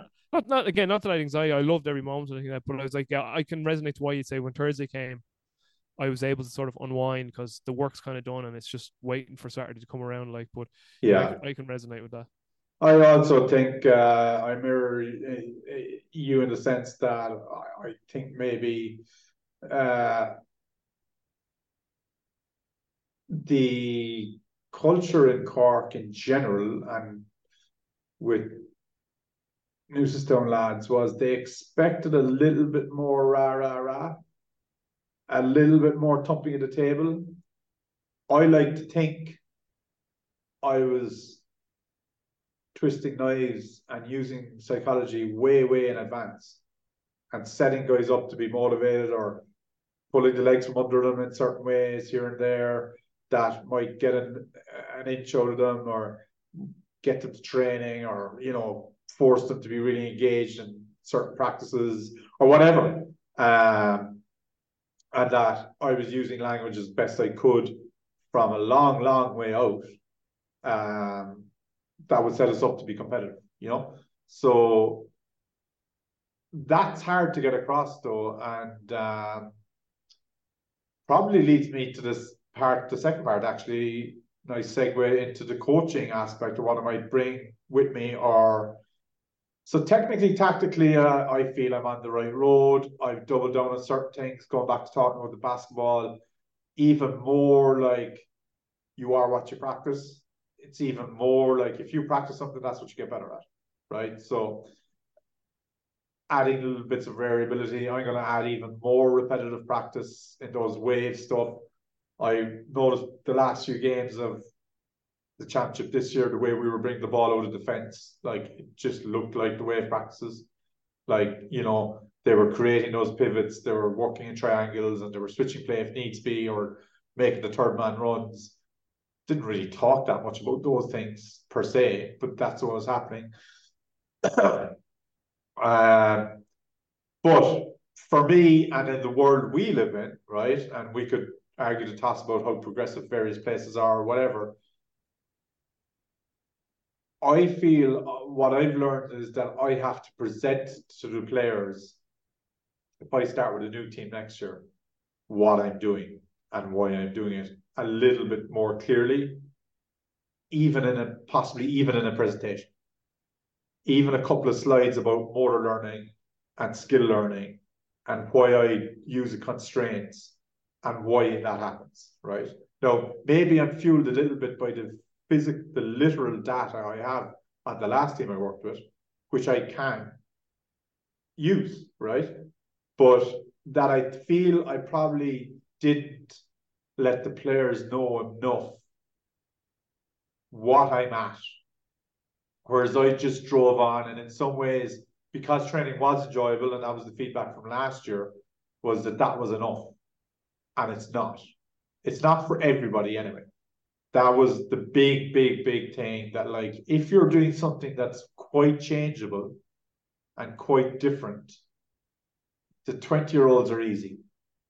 You know, they they they're not embedded in anything too much. There is cultural stuff they're embedded in, but in terms of training and practice and all that stuff, they'll go with whatever's happening. If as especially if they feel they're enjoying it, and especially if they feel they're actually getting better at it, right?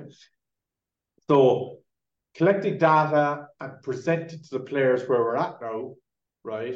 But also presenting how I'm going to help them get somewhere and what actually and like just real simple stuff like you know coordination control skilled action as a form of motor learning you know this is how we actually learn in my belief so why would we do isolated drills you know so i could say to lads i've no problem giving you five minutes a session or if you want to come early or afterwards to do isolated stuff if you feel that helps you but let's understand that that helps somebody who's weak off their left side. Absolutely.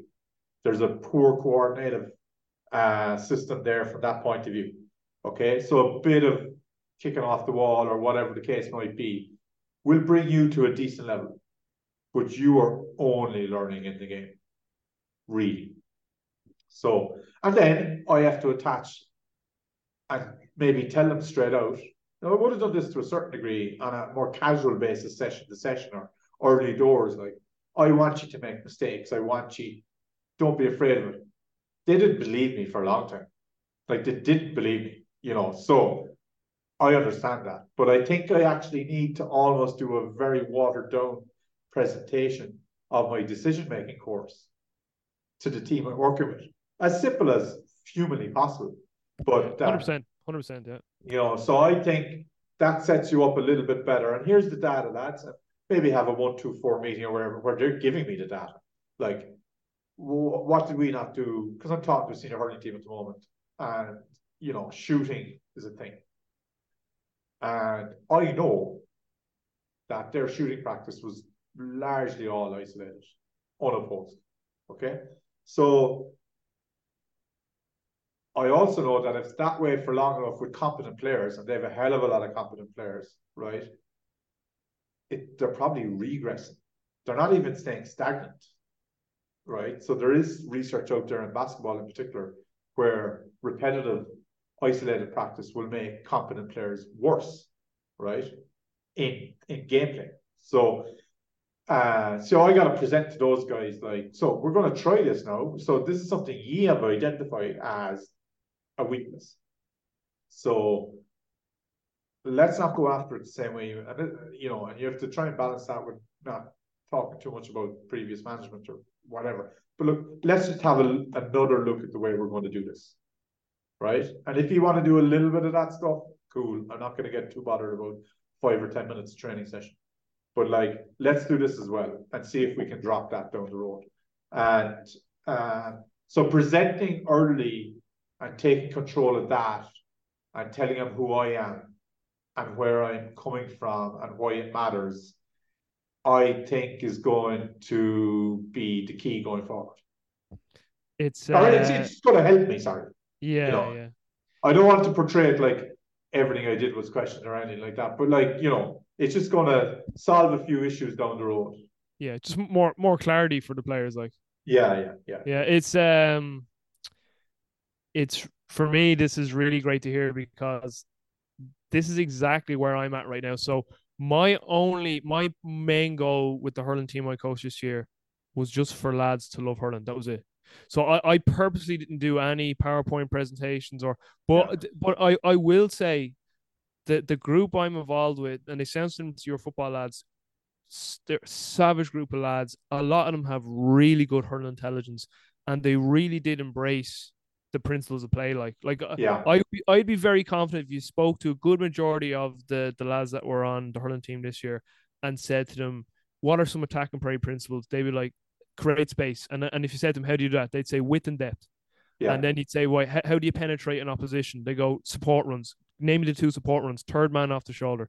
I would yeah. say to be a good group of lads there that would be able to come out and say that. They definitely know the defensive stuff because the amount of times we said delayed, denied, dispossessed, delayed, denied, dispossessed. Yeah. And well, our, our, our individual principles were actually press, cover, and swarm. So what that meant was the closest player to the ball carrier presses, everyone else basically marks a man to the cover. And then when the when the opportunity presents itself, we swarm and look to turn over. So it's press, cover, swarm. Yeah. And um yeah, but there, but I personally didn't do any meetings with PowerPoints because I was like, right, the first thing is get these lads to love hurling again, and the attendances for the for the training sessions. Now and again, I'm not saying this is all me or that, but when I took this team over, I was told that there was multiple times the year before that train sessions were cancelled due to low turnout. Like it was like less than uh, ten, they never did train, and there was times there was only eight guys training. The lowest attendance I had all year, and this is because there was a was a electric picnic was on was 16, and the highest I had was 42 or 43. Now the 42, 43 was because we were training with the junior team as well. Like yeah, but the average attendance for our, our own team was always in the mid to high 20s or 30s, you know. And it was like just the feedback was like lads were just loving hurling. They were like they yeah. looked forward to Tuesday and Thursday because they were like it's hurling. And I think as well, you probably get this too when lads actually see that there's thought and plan and organization gone into training, they appreciate that too. Like, yeah. like I, I, I was off all year, like all summer too, because because uh, I'm in college now, so I had all summer just waiting for college to start. So I was up at training an hour beforehand, and I had all everything set out, and yeah. boys like really appreciate of that. You know what I mean? So I think that's another factor of it too, and um, yeah, for me, that, that, that but, sorry, for me, just going into this, this next year, I think now the boys are ready for that PowerPoint presentation yeah, and more clarity and more about my philosophy as a coach and the principles of play. Whereas I felt though, if I'd done that this year, you know what I mean, I, I need to build yeah. trust. I need to build that trust with the lads, you know, as in as in human to human level trust, not even just coaching to player trust. Yeah, yeah, it's a good point. Just two things I picked up there. First, I go back to the ten fellas at training. Uh, secondly, but well, like as a goal to get people loving hurling is a wonderful goal, and that success in a, in a massive way. But players talk, and fringe guys come back quickly if they think it's any good at all. And there's certain guys in your group, in any group, that like the organization. And there's some guys who'll be purely by feel. And if they hear, because they trust their mate who's good for understanding hurling training being good, and they hear, oh, it's actually quite good. Uh, they'll they'll because you'll be perceived as an S&C coach.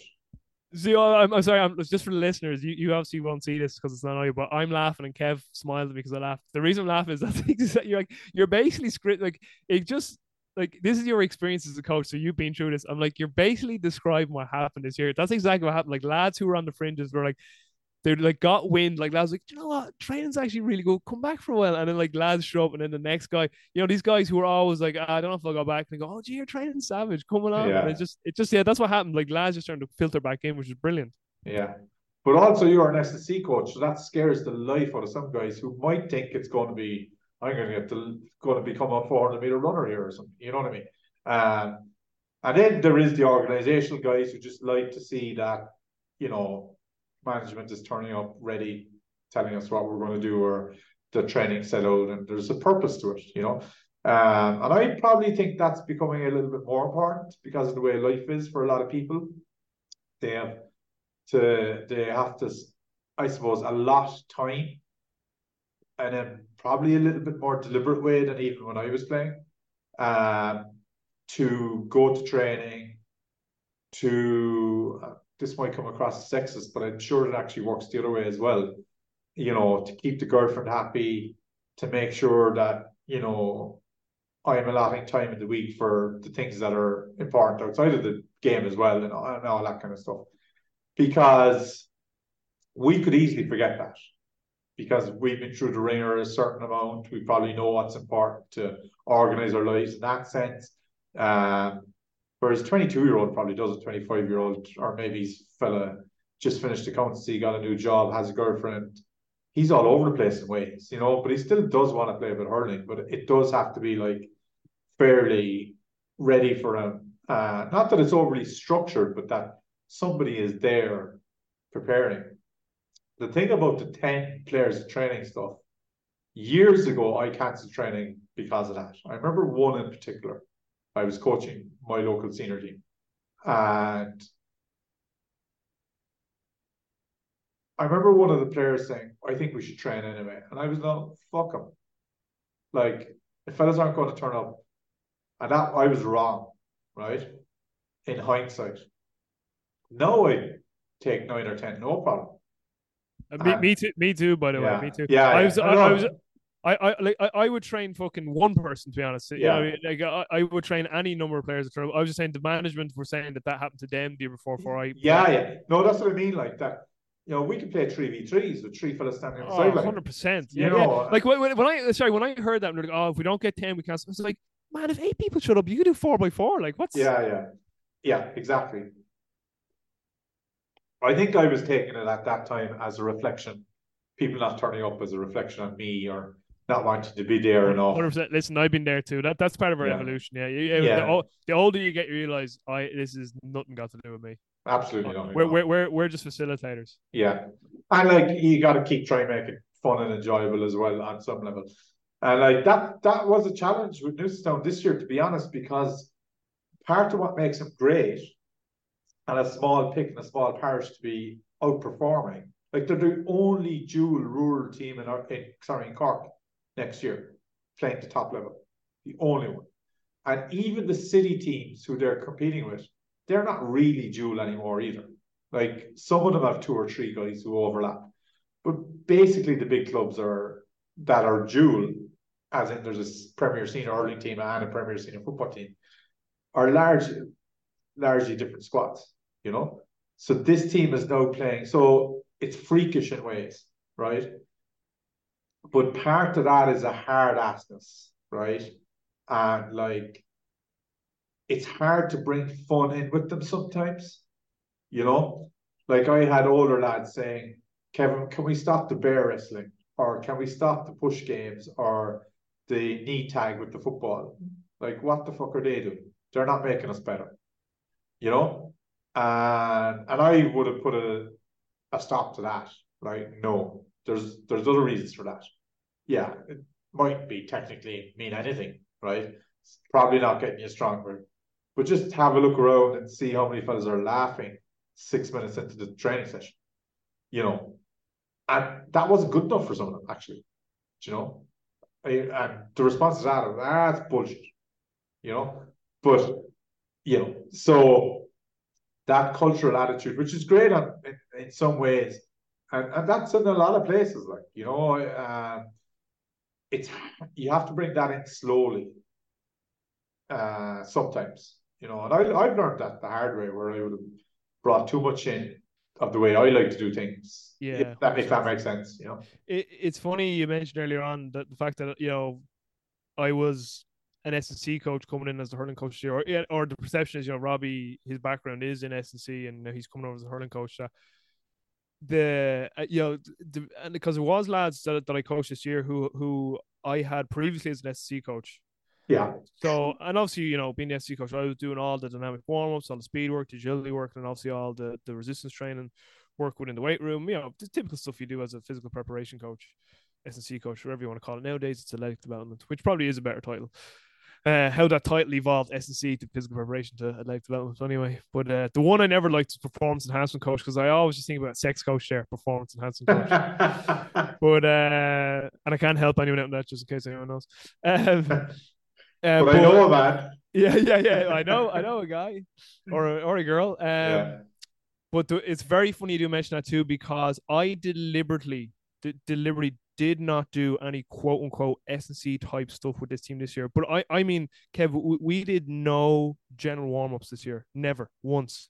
Yeah. We straight away went into hurling, and actually, so at the start of the year, we just went into hurling, as in like just some like hurling drills. But then actually, I started going straight into games, like straight into a game, because a game gets people engaged. Now, listen, yeah. you could do you could do a game and then hop out and do some general warm up, but I did like yeah. zero warm up, and a few of the guys are like, because I was really like the real EXOS coach, as in like we do our dynamic warm, we do all our landing drills and our hip turns. Like I was really into all that.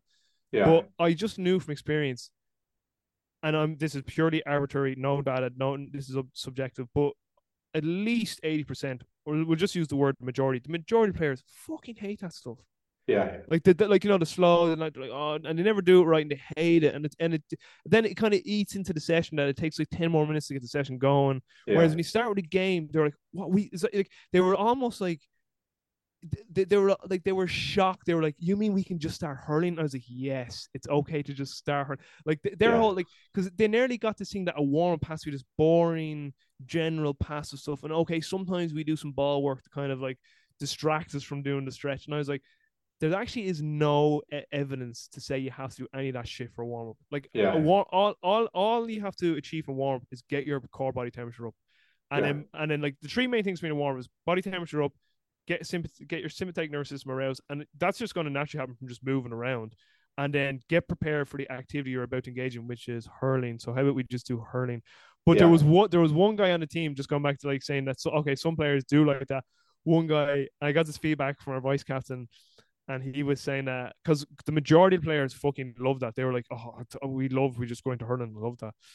And uh, and that just came from the S&C experience. It was like I just know from the S&C coach, lads hate that. It, it disengages them. So I was like, let's just and again going back to my whole goal here, just love hurling. All right, let's just start playing. How do we do a game? Like, yay! But one guy was like, I can't. Be-, he says to their vice captain, he goes, I can't believe he doesn't really want him. And their vice captain goes, I fucking love he doesn't do that shit. I hate it. And he goes to the player, he goes, listen, if you want to do a warm up like that, come 50 minutes early and do it going back to your point of like lads going, can we do some like isolated drills? Like lads, yeah. you're welcome to do that. Five, you know, five minutes beforehand, do that. So the same with me in regards to warm up. I was like, lads, if there's anyone here that wants to do dynamic warm ups, you're come ten minutes early, do it. I've no problem with it. But when it's seven o'clock, we're going hurling like and just the last, it was just. I think you just would you would have loved it too. Like they were just like as if like they're like, you mean we don't have to? It's like they're so yeah. conditioned that like we have to just boring ten minutes. And I was like, no, you don't. You don't. Smith, we can yeah. just go hurling. Yeah, that's great to hear. But also, uh,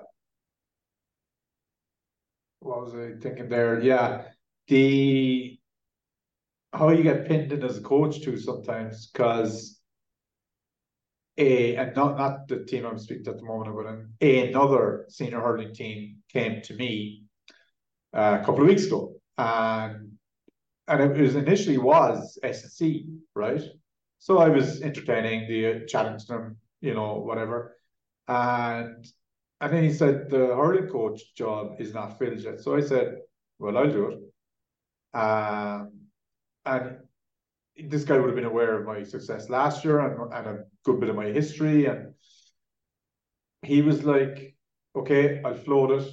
Uh, now, these guys, like, they did come to me and say, because they had maybe a less than stellar year last year or what they believed, right?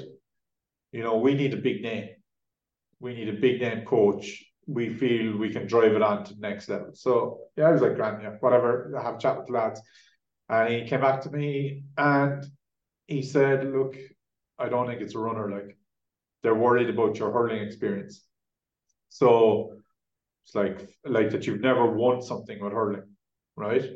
Uh, no, for me, in a way, that's ludicrous, but I'm not there thinking and coming from their perspective, you know. Um, and I found out just in the last 24 hours that they found a hurling coach who's an ex county player who has never coached. Like But so, it's a big, but it, but it's a big name. It's funny when he said we want a big name. You said, you know, I can just what you want me to call myself Kevin Richard Mulcahy. yeah, yeah. I can I can make it bigger. Yeah. uh, and look, you do have to accept to a certain degree that player gravitas. Uh, I get you it, know, get it. a player, um, and it is a unique experience if you've played in Croke Park or you know played in big games. Uh, it is valuable.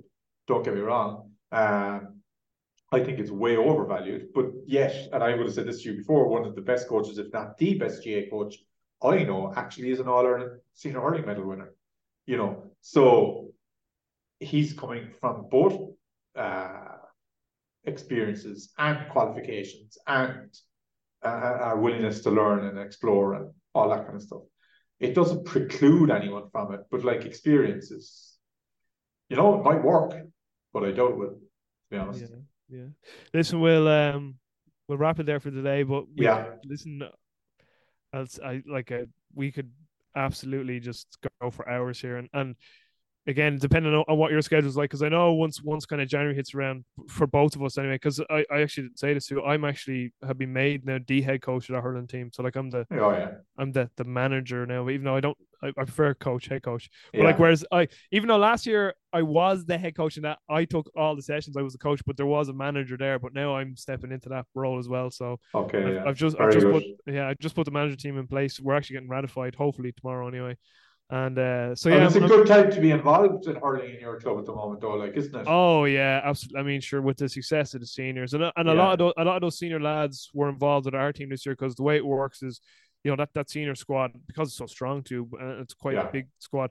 Like the lads who don't make that twenty fourth team would come down to our our our squad then for the championship and play with us. Like you know, I Oh, yeah, so yeah, I, yeah. I would know a good five or six and really well, and I it's it's great to be. It's obviously great to be.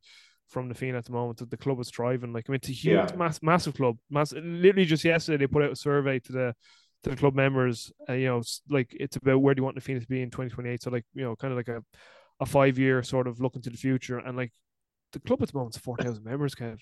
Yeah, yeah. 4,000. I mean, it's it's it's it's it's a monster of a club. Like and it's it's amazing. But no, it's great. It's exciting. And uh, listen, uh, it, hopefully we can maybe get on one or two more calls before the new year because I know both our schedules will be jam packed. But Yeah. and, and if you want them to be podcasts like this, absolutely. But for the listeners, um, definitely plug your Twitter.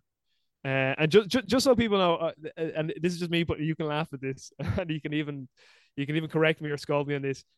Kev's Twitter is amazing, but Kev comes across, you know, a little bit angry sometimes on Twitter, but he's a sweetheart. he's a sweetheart. His heart is in the right place. So, but definitely, Uh, yeah, there's, I love the way there's you, I love the way you folded your arms there, and like yeah, defense yeah, already. defensively, yeah. Yeah, yeah. But anyway, just plug, Um, plug, plug, plug your social medias, and if anyone does want to contact you directly, There, there's definitely an undiagnosed ADHD or something Uh, listen, I- I- I have- me. yeah, I have ADHD, some elements of it too. Like, Yeah. Uh, yeah, uh, Twitter slash movement coach KM is the Twitter handle. Uh, pretty much you like that has links to everything else. Really, I don't think people need anything else. It's the one I use mostly to, and I use Instagram to share videos and whatnot. But uh, Instagram is probably more SC stuff, where I Yeah, tend, and uh, Twitter is more coaching in general. Let's say. yeah. And uh, you you recently um have put out a number of courses over the last twelve months, so maybe just plug those as well because I've, Yeah. heard, I've heard really great feedback from people who've taken them. Yeah, I did a decision making in sport course pre Christmas, and I suppose the other big one I did was last year at the same time of the year was a practice design course. Yeah, yeah, Um, and they went well and were well received. And I'm trying to put something together now as well, basically combining the both of them, uh, tidy them up a little bit and bring it on the road a bit so that I could do a condensed version to help in a theory and practical setting in a club.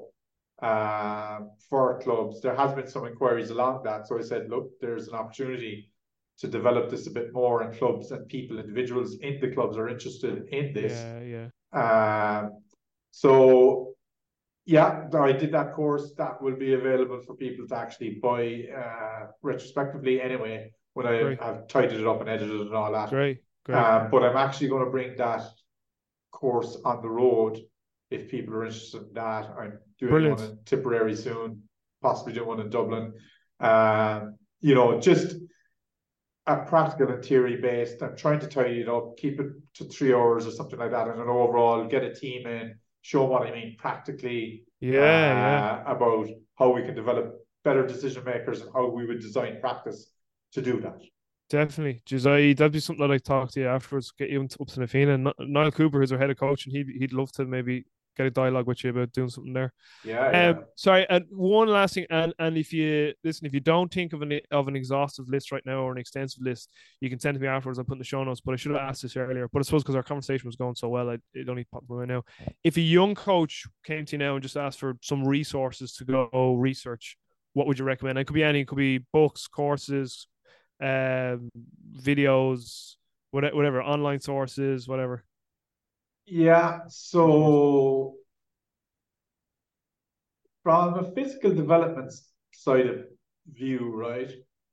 Most people are going to do formal qualifications or formal study, right? That's fine and important.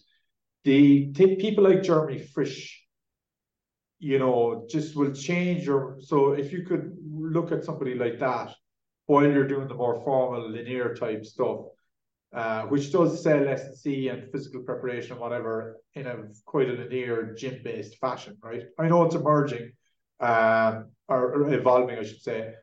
So Jeremy Frisch and anyone like that that is showing you what movement and how kids learn and you know that you can have fun with developing movement skills, that would be the first thing I would go to, right?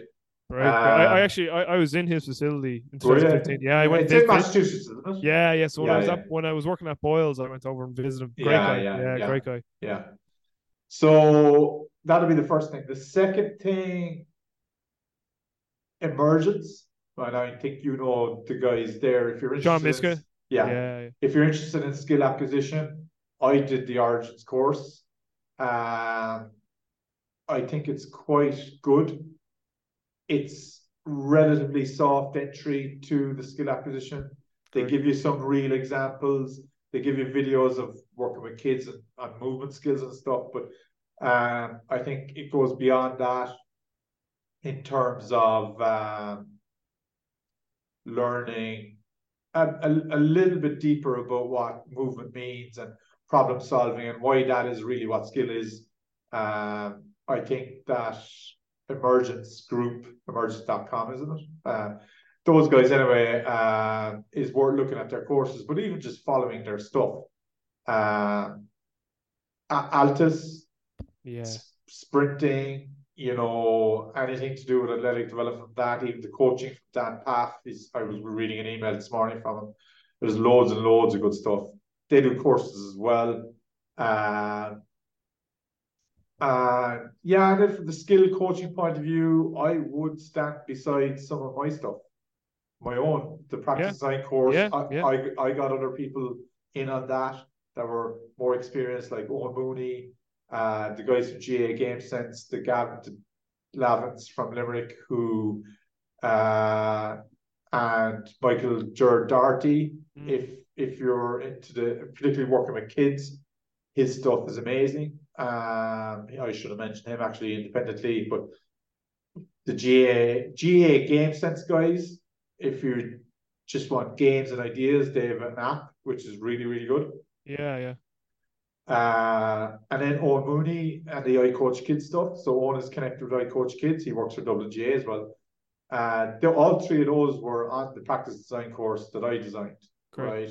Right. Um, and as individuals, Michael George stuff is so in, innovative and just so engaging with kids. Like it's right.